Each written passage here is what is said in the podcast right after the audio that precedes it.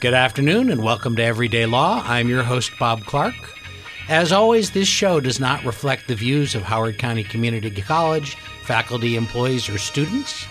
And any legal information that is discussed in the context of this show is not intended to be legal advice. If you have an individual legal problem, it is important that you get the facts before a lawyer and discuss it individually. Today we have a unique show. First of all, we have two guests, which has been uncommon historically. Both of them are returning stars from previous shows. And also, there's a particularly wonderful aspect of this show that I will briefly discuss, and that's this that when you've been a lawyer for a long time, and I've been a lawyer for almost 38 years, you meet people, and across time, they come through your life and you see things that are kind of wonderful about events. And one of the wonderful events that has occurred recently in my life is that one of our guests today was appointed to the Circuit Court for Prince George's County, Maryland, by Governor Hogan, and that is our guest, Sharon Kelsey. Welcome to the show, Sharon. Thank you, Bob. With her today is Ron Schwartz, award winning broadcaster and prominent attorney in Prince George's County and a dear friend of mine and a dear friend of Sharon. And the two of them fit together in a wonderful story. Welcome to the show, Ron. Good to be here, Bob. So, first of all, Sharon, how is it being a judge? Well, it's been about three weeks now, and I've been learning and I've been touring and I've been finding my way through the back hallways of the courthouse. And, and, and honestly, I still really can't even quite believe it. we had the good fortune to come to your robing, as it were, and your investiture. And there was just a great deal of joy and a tremendous crowd there. And I bet that had to be a wonderful thing for you. It really was. And um, it was exciting and it was um, surprising in a lot of ways. It was very emotional. Um, we got the video back. We watched it again. We cried again. So, so we it was very nice. Yes. What's the biggest surprise about things in your first three weeks? I guess the biggest surprise for me is you know, I've always been on the other side of zealous advocacy, but seeing it from the eyes of opposing counsel and from the eyes now of fact finder has been quite different. And I've been seeing just how far attorneys are stretching, you know, zealous advocacy, you know, in order to try to get the best outcome for their clients. And it's been quite enjoyable. Do you think that that is desirable? Are there any recommendations you would make to practitioners who appear? I think it is desirable. Obviously, your client wants you to be a zealous advocate. I think you just need to know the line between being zealous and being unreasonable. Um, you know, sometimes you can make an argument, and, and we should make arguments, but if it's not really the best argument, then just kind of recognize that and put an end to it, you know, at a reasonable period in time. In your experience, do you find that judges kind of give people a hint that maybe that argument has been made and needs to move on, or how, how, how have you seen that thus far? Some I've seen subtle, and some I've seen a little bit more aggressive. So there, there's a range, yeah. And I presume you're now working with judges in front of whom you have appeared numerous times before. Yes, I am. I'm sitting side by side with them, and it's been wonderful. And they've been wonderful. They have been really reaching out to me so that I can get up to speed and learn lots of things and, and be able to make the fair and impartial decisions that we're supposed to be making. I'm going to get Ron involved in a minute, but I'd kind of like to talk to you about your origin story with regard to being a lawyer and now a judge. Could you tell our audience a little bit about that? So to summarize it, and, and I don't know about the young listeners out there if they know anything about Reader's Digest, but I'm going to give the Reader's Digest version, which is just the short version, a synopsis, a, a synopsis of the story. So when I was very young, I was always interested in becoming a lawyer, and honestly, it started with Perry Mason. Um, I used to really enjoy the show, and I always talked about being a lawyer and I ended up in eighth grade class once, and they wanted us to write a paper on what we wanted to be when we grew up. So I wrote the paper saying I wanted to be an attorney.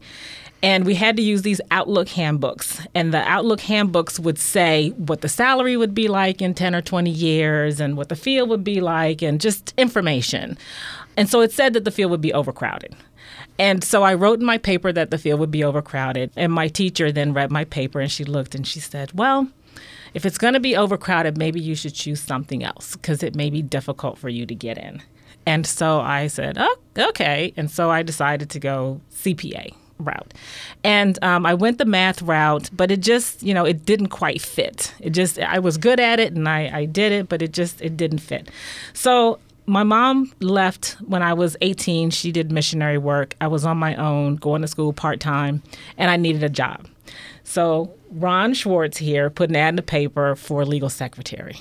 So I answered the ad, went to work for Ron, worked for him for a while, and this was probably 20 years later now. So we're skipping from eighth grade to my young 20s.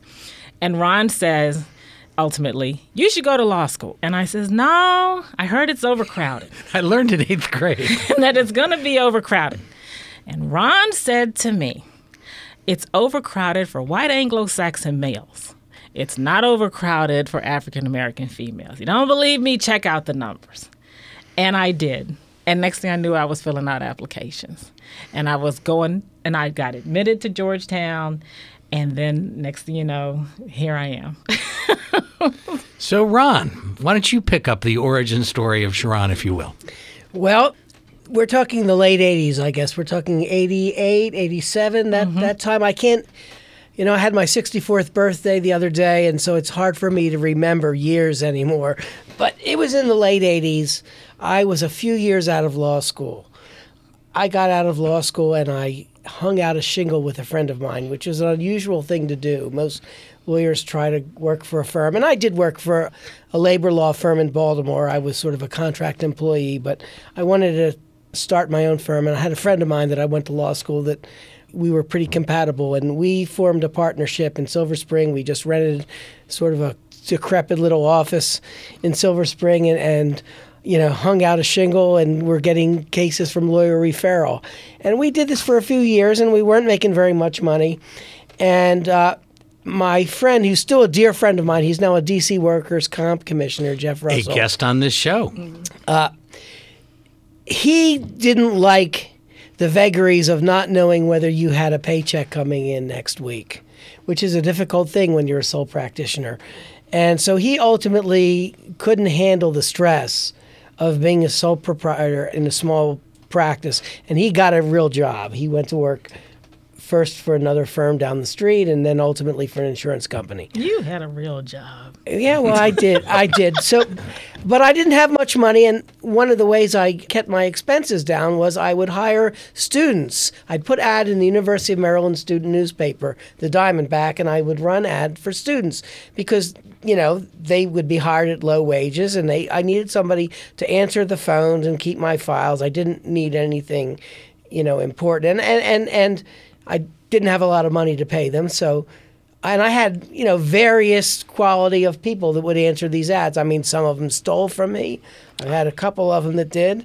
Uh, one of them was a high school. She was, I think, a senior in high school, and she was a pretty good typist. But she got pregnant with her boyfriend and needed money, and people would come and pay me in cash, and you know, she was writing checks out of the book. So I've had several employees in that period of time that stole, and some were good and some were bad. And one day Sharon answered the ad. And Sharon was in her early 20s. She was going to school. She was on her own. She was going to university college at night, part time. Mm-hmm. And, and she had worked at Riggs Bank. And I don't know why she, you know, I think she needed a part time job because she was trying to finish school and she mm-hmm. didn't want to, you know, work long hours. And she answered my ad.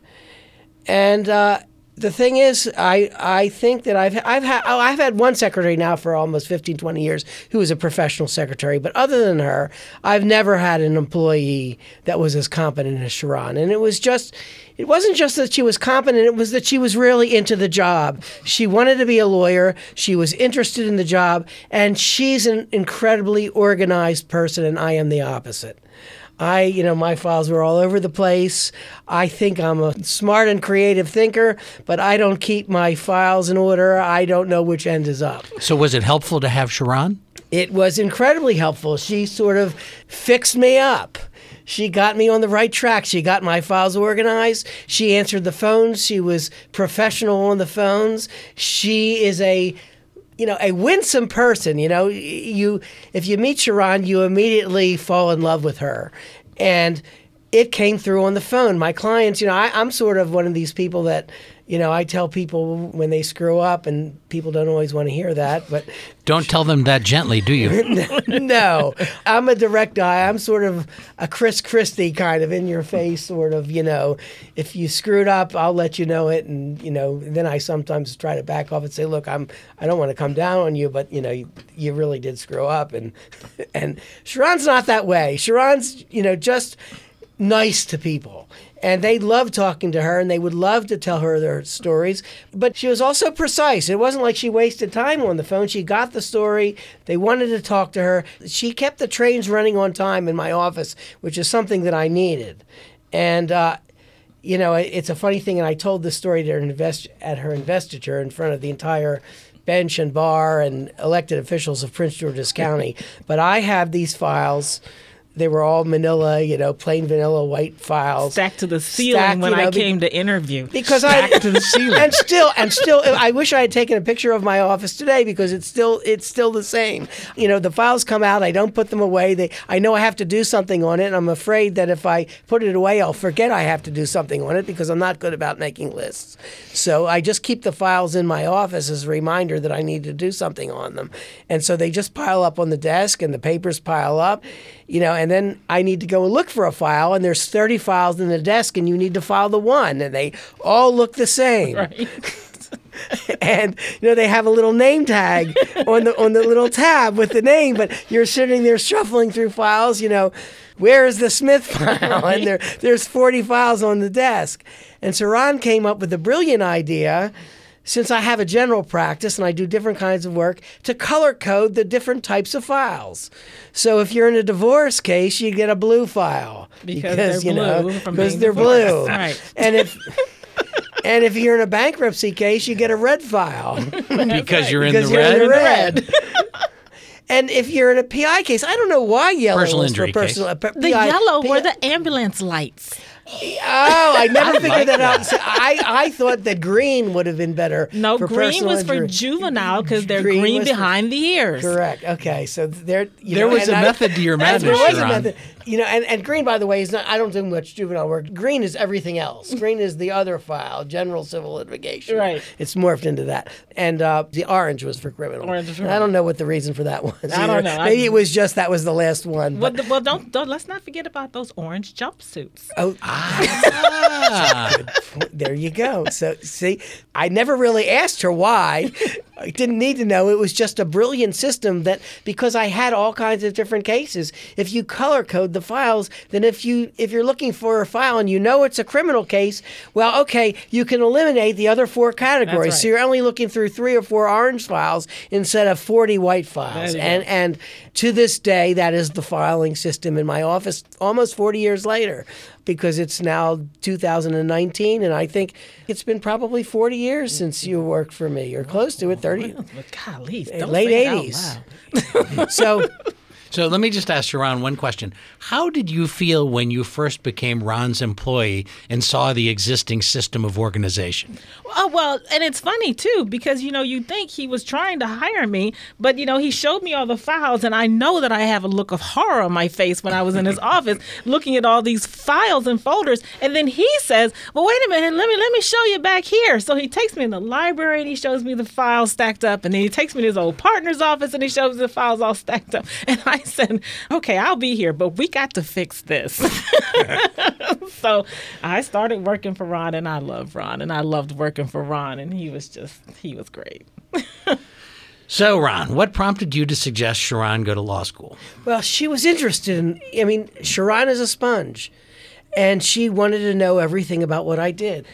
I have a secretary now that's been with me 15 or 20 years, and I talk to her all the time because I'm alone in the office with her, and we're friends. But she's not as much interested in the, in the process of how it works. Sharon wanted to know everything. Sharon wanted to know not just what, what I did, but why I did it. She mm-hmm. wanted to know everything about it she was interested and and she was capable and she was smart and she was articulate and she cared.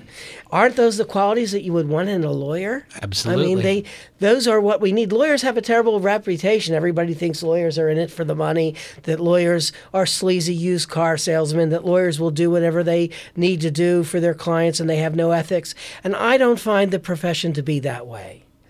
I in my 38 years of doing this, 37 I find that most lawyers are honest and ethical. Now, that is not to say that there are not some that are not, that don't pass the test. And I have a list.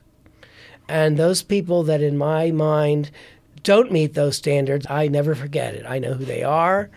And if I have to deal with them again, I deal with them accordingly in my own mind. But I don't find that that's indicative of the profession. I think most people take their job seriously, most people try the best for their clients. With most lawyers, their word is their bond. If they say something, then you can count on it. And I've always been that way, and I expect the lawyers that I deal with to be the same. And some of the lawyers I've had the best relationship in my legal career are people that were adversarial to me mm-hmm. in the case, that we fought a really tough case, and after the case was over, the two lawyers really liked each other. We thought, you know, they did a great job and That's they were respect. honest and ethical. That is respect. And those are people that sent me cases later, than I sent cases to them, and that we've had a long standing relationship. And look, and meanwhile, I'm just coming to work every day, you know, doing what I think is the best thing to do. And little did I know that he was seeing me that way, you know. And ultimately, you know, when he comes to me and he says, You should go to law school, not, you know, I'm a secretary, not you should be a paralegal. You should go to law school. You just jumped me like straight to the top. And I was like, I was like, what? So, you know, it was it was just a surprise there. And it's just very rewarding too. You know, lots of people work for people and they feel underappreciated. You know, Ron never made me feel that way, and so it's just wonderful to know that somebody sees something in you. Did you have to switch anything up to make, you know, once he said you should go to law school and you started to think about it, did you change at all or was it kind of the way you'd always done things? Change what working in the office? Yeah. No, no, I just kept working in the office now. And then ultimately, though, because I had no money, I mean, I just had a six year old escort and, you know, like, you know, paycheck to paycheck, you know, really, I had to leave Ron because I had to go work somewhere else and try to make more money because I'm trying to, to save money so sure. that I can start going to law school. So then I, I did, I left and I got a job and I filled out my applications. And by the end of that summer, I had been accepted, you know, at Georgetown. And thankfully, well, I was accepted first to George Washington. Washington. But then Georgetown came back and they had more money for me. And since I didn't have any, I had to leave George Washington and say hello to Georgetown. So then I started going to law school there. And by my was it was it the first year or my second year was when you know you start looking for clerkship positions out there? And you know ron talking about his network of attorneys. Well bob you were one you know because whenever ron would be in court or he'd be on vacation or out of the office i had a list. And he's you know if an issue comes up on criminal call this attorney. And if an issue comes up for pi call this attorney. And if an issue comes up for juvenile call this attorney. And you were one of the ones that were on the list. And you frequently dropped by you know and, and would come and see ron and you all would have lunch or, you know, talk law or whatever. And so you were around frequently. And again, unbeknownst to me, you were kind of watching, you know, me. And so by the time I'm looking for a job, a clerkship, I'm interviewing, and you know they have those. They set them up in hotels, and you go from hotel room to hotel room, and you're doing these interviews. And I'm doing these interviews day after day, and I swear to God, you know, the interview, the rejection letters were beating me home. You know, by the time I got home, there they were. No, we're sorry. Thank you. So and so, such, such, such. And so I'm talking to Ron, and Ron says, I was talking to Bob, and he says he think you'd be great in his firm. You should give him a call. And so at that point, I was like, oh, yeah, he's probably just being nice. And, you know, I didn't call that day. And so I went to school the next day, and I remember coming home, and I still had my backpack on my shoulder. And, you know, again, I keep telling my age, these young kids don't know about these voices, but the answer machines we used to have. So the lights flashing on the answer machine when I get up to my room, and I push the button, and it's, hi, Sharon. This is Bob Clark.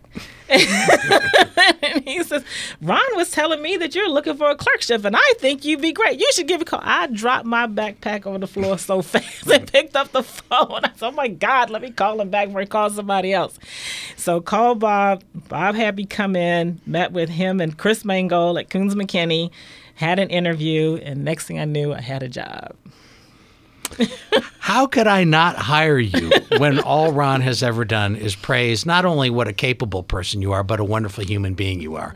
And that's really what you want to have as your coworkers. Mm-hmm. Yep. And and it was a great office too. We had a great a great office you know, you and Chris and Dean and John's and like I mean, you know, it was it was a great little group and we got along really well and it was it was a great experience that I had working there for I stayed there for about six years, I think, all told. First as a law clerk for the first two years, then I passed the bar, and then they extended an offer and then uh, as an associate.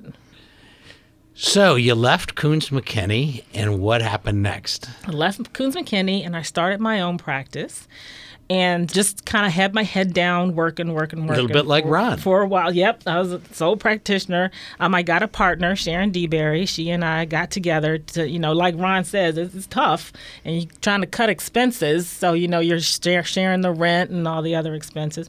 So we worked for a while and worked for a while. And then ultimately I started getting involved in things and kind of getting out there.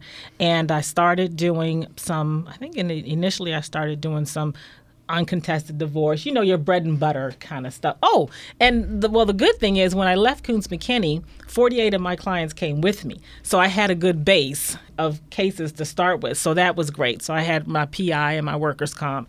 And then I started doing uncontested divorce, a few bankruptcy cases, and that did me for a while. And you knew how to do the bankruptcy because at the time, I would say my bankruptcy practice was probably the biggest part of my practice. And at the time, well before computerized forms, when you file a bankruptcy case, you have to file about 30 or 40 pages of financial disclosures your budget, your income, your expenses, all your assets, all your debts, and they had to be typed up on these forms. Yep.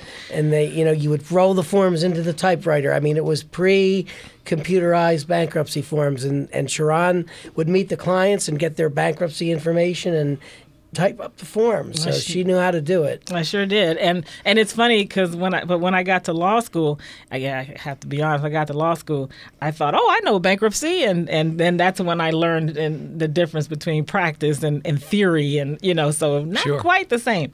But yes, yeah, so I did some bankruptcy for a while, and then the bankruptcy laws changed ultimately, and so my bankruptcy practice tanked. By then, I probably had about 200 cases a year, but it tanked down to like five. And so I was like, oh, need to do something else.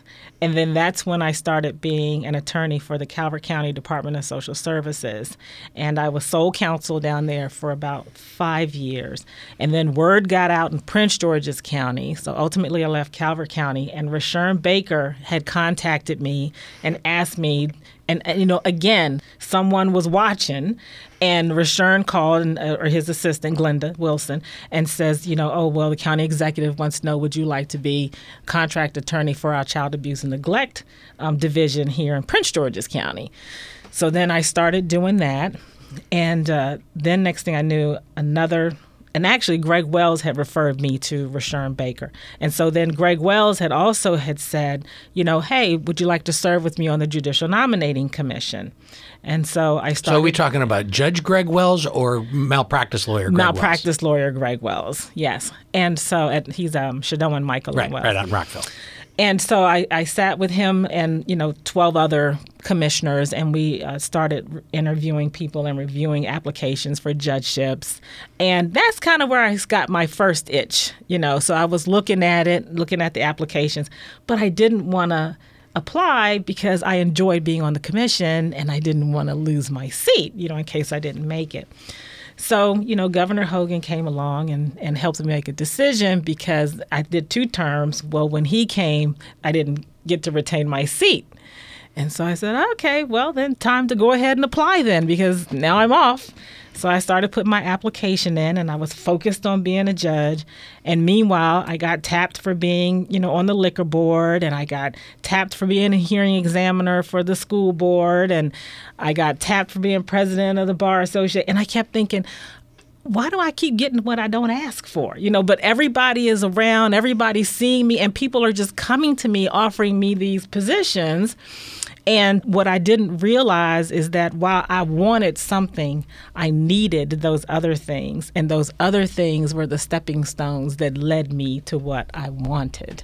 And so, um, thankfully, just because of the work that I do, you know, I get noticed and people had offered me different positions and which led me to where I am now. I believe that you indicated the last time you were on that you speak to young people kind of about your experience. And I forget the exact title. It's sort of along the lines of you never know who's watching. Could you discourse on that briefly? Well, no, absolutely. You never know who's looking. And I think that you have to always be prepared for the opportunity that you don't see or that you don't know is coming because you never know when opportunity is going to tap you on the shoulder.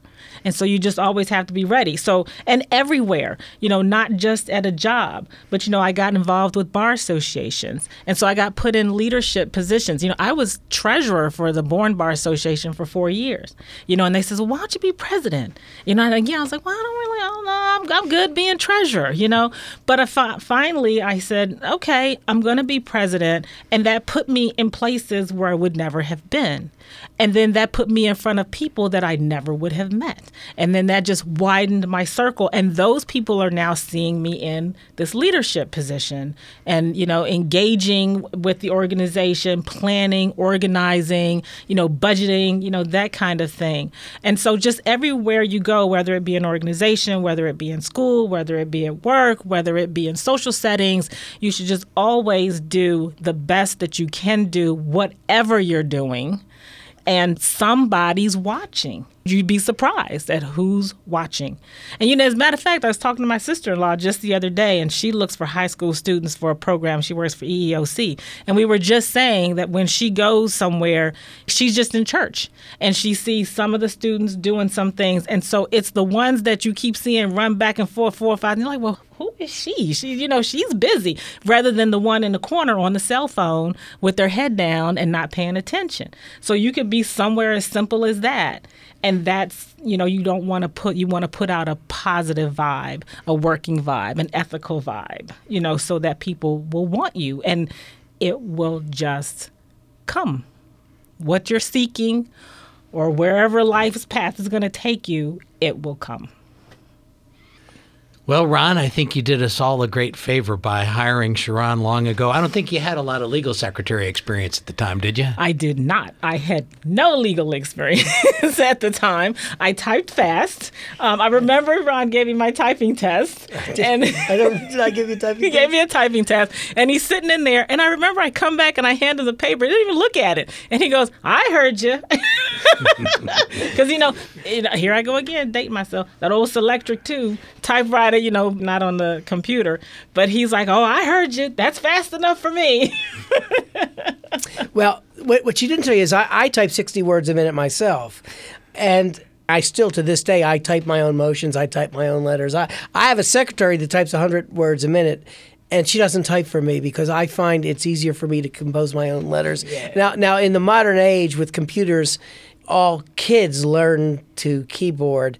And, you know, I think a lot of people still hunt and peck and use their index fingers. But Sharon and I learned the old way with, you know, ASDF and uh-huh. JKL semicolon. Uh-huh. And, you know, my father made me learn that in high school. He said that if you're going to go to college, and you're going to write papers, tight papers will give you a leg up. And so this is back in the 70s, you know. Right. I was in a class full of girls. They were all like it, the name of the course was alphabet shorthand and, and typing and So were, there was some additional benefit. They were they, well there, there, right. there, was, but I was sort of uh, I, I, I was sort of the uh, an element that probably the typing teacher, who was an old sort of school marmish business teacher, didn't really like. There was there was two or three boys in a class of like thirty that were in the back, you know, causing trouble in typing because boys in high school are, are different than girls. Yeah, my so, and my mom was my inspiration. She typed 102 words a minute on the old typewriter even before the selectric. The on Underwoods, on the old manual. manuals. Yeah. And, you know, I'd check in from school. I'd call and I'd say, you know, Mom, I'm home from school. And that typewriter never took a break. She'd pick up that phone, answer me, and make sure I was good and hang up. And that typewriter was still going in the background. And I never got as good as I think I, I maxed out at 93. On that ancient reminiscence, I fear we have to close the show. I would say, and I think Ron would join me in saying this, how proud we are and how happy we are that you're now a circuit court judge. And it does really seem like with you, the sky's the limit. Thank Oh, you, thank Sharon. you, thank, you, and, Ron. And I just want to say how much I just love you two. I mean, obviously, later on in my life, you two were the two that got me back on the path. So here we are. Thank you. You are Thank most you. welcome. This has been Everyday Law. I'm your host, Bob Clark. Farewell and take some inspiration from Sharon Kelsey. Connect with us. We are Dragon Digital Radio.